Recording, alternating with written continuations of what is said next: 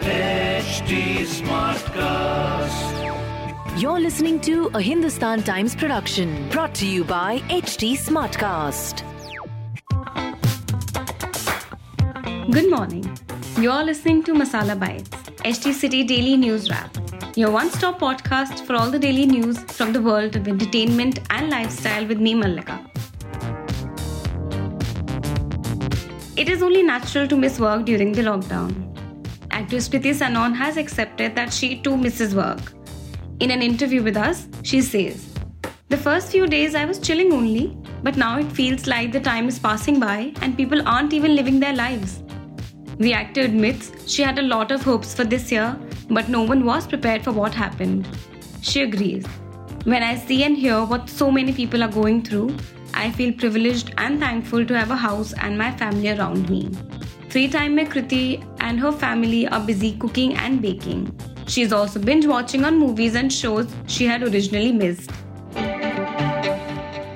On the other side of the world, actress Nargis Fakhri, who is stationed in Los Angeles during the lockdown, is alone but certainly not lonely, all thanks to the internet. Like most others, her projects have also been halted, but Fakhri believes health is more important.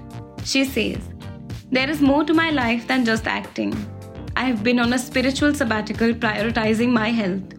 I'm enjoying getting to know myself.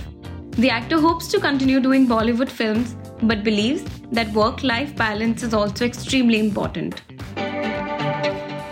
Lockdown में सबसे ज्यादा दिक्कत daily wage workers और migrants को हुई है Pankaj Tripathi, who hails from Bihar, feels sad for these people who he says are from his own world. The Mirzapur actor says, It is heartbreaking to see these migrants walk 500 kilometers towards their hometown. As of now, they should stay where they are. He also commends volunteer groups who are taking care of these people. Tripathi hopes that these people can go back to their homes really soon and he is praying for their health and well being. Acid attack survivor Lakshmi Agarwal is inspiring us all over again. During the lockdown, she has asked women across India to reach out to her in case they face harassment or abuse. She has promised to connect such victims to lawyers, police, and mental health counselors. Lakshmi says, I want to tell these women that they are not alone during this time. To read more about the news briefs I shared, please pick up a copy of Hindustan Times today.